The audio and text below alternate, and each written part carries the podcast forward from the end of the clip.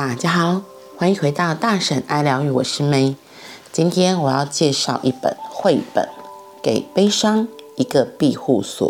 给悲伤一个庇护所，我要先感谢我的好朋友、好同学方慈，他帮我都带回这本书。因为这一本书它其实是外国的，然后台湾没有翻译的版本，只有对岸大陆才有，所以我就请他帮我找到这本书，然后非常感谢他，所以我们今天才有机会可以来一起看这一本绘本。给悲伤一个庇护所，悲伤来和我一起住了，我要给他建一个庇护所。我要为我的悲伤建一个庇护所，欢迎他进来。我要给他一个地方，让他坐着或是躺下，他可以缩得很小很小。或是变得很大很大，它可以跑来跑去，或是待在原地。它可以大吼大叫，也可以安安静静，或者他想怎么样都行。在这个给悲伤的庇护所里。他可以躲在角落，也可以看看窗外。不管是在半夜还是白天，想听听外面的声音，就把窗户打开；不想听的时候，就把声音关在外面。我为我的悲伤建的这个庇护所，太阳、月亮。星星的光都能照进来，但窗户上也会有窗帘。如果悲伤愿意，就可以拉上它。当然，还会有蜡烛和灯。如果悲伤需要它们的话，可以有很多很多的光，也可以漆黑无比。只要悲伤愿意，他可以坐在黑暗里，不管那里让他感觉如何，因为这是属于我的悲伤的庇护所，他有权利待在那里。我要把这个庇护所建得坚固结实，这样等到冬天，悲伤。就能有一个抵御风暴的安全小窝。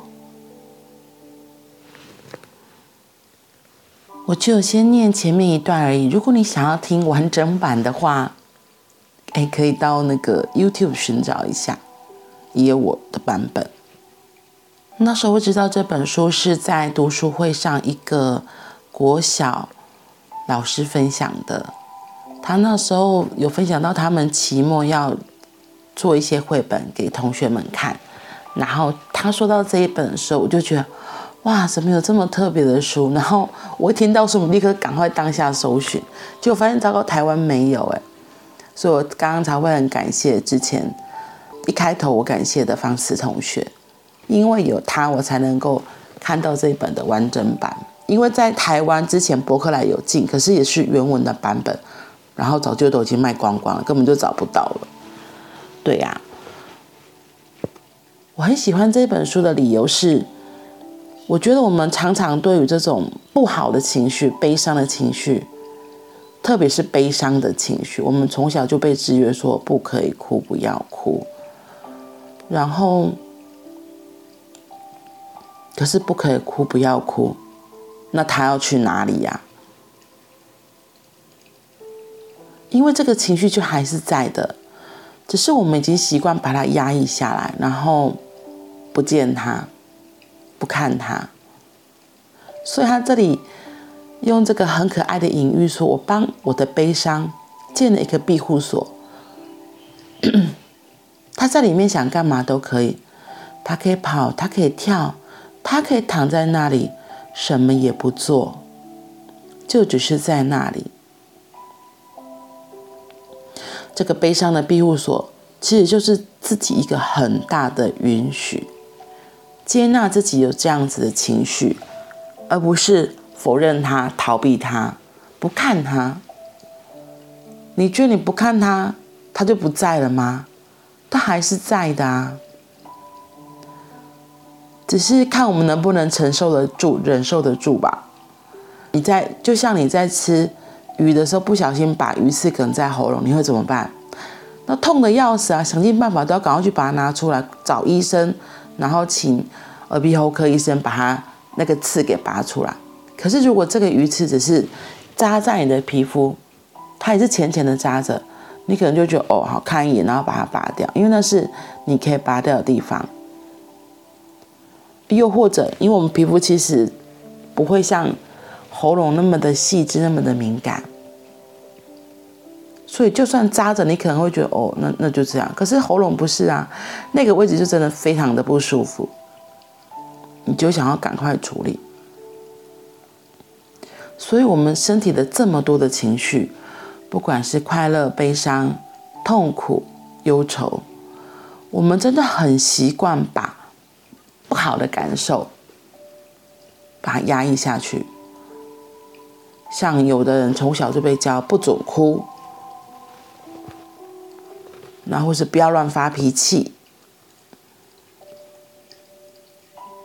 可是这些压抑久了，像为什么有些人说他可能就是喝酒前喝酒后是两种人格？因为喝酒前他的传统的。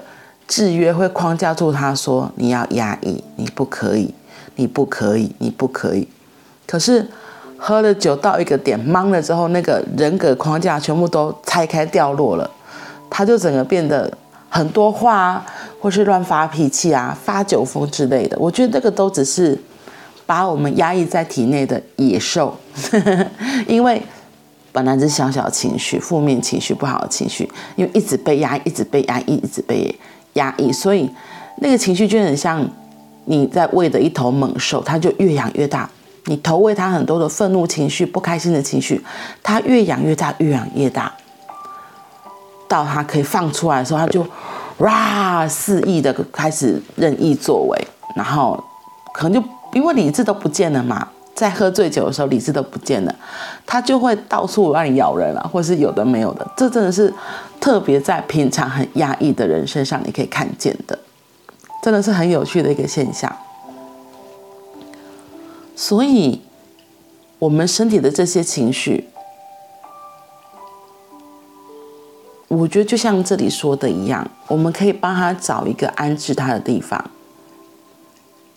所以安置他的地方，你要记得，他这里提到的是，他还是会跟他在一起，去陪伴他，而不是只是。像盖了一个房子，把他关在里面。哎，不是这样，他会去看他的。这个在他后面有提到，而且他是给他很大的允许，然后可以让他在那边又跑又跳，或是什么都不做都可以嘛。然后我觉得他这里有讲到一个很大的，我后来就是我自己很喜欢的一段路，就是我刚念的最后一段。他说。这是属于我的悲伤的庇护所，他有权利待在那里。我要把这个庇护所建得坚固结实，这样等到冬天，悲伤就能有一个抵御风暴的安全小窝。我觉得这个冬天在说的就是，有时候我们可能会有所谓的情绪风暴，或者是外面的一些重大事件来的时候，重大事件来的时候。我们可能有时候就受不了了，然后情绪溃堤或什么的。可是因为有这样子的一个坚固的庇护所，其实我会说是因为已经陪伴这个悲伤够久，然后给悲伤一个很大很安全的空间，所以不管未来遇到什么样子的情况，那个心就变得很大很大。那个包容力也变得很大很大，就不会因为突发事件或者是重大的状况，让自己整个情绪溃堤，或者是情绪大爆炸。嗯，然后作者还很可爱，用了隐喻，就是春夏秋冬，就像他刚刚说的，冬天的时候，因为我把这个庇护所建固的很坚固，就可以抵御风暴。春天的时候，春暖花开，它特别可爱。它又说到，我想要的时候，也可以带它到庇护所外面去走一走。所以，这就是适当的。宣泄自己的情绪，依照自己的状况。如果你很失落的时候，不想看外面的世界，那就把窗帘拉上。那如果你只是想在里面静静的待着，想有一点温暖，你可以点起灯，可以点起蜡烛，在那里好好的陪伴自己，陪伴自己的悲伤，让自己的内在和悲伤可以好好的同在。我真的很喜欢。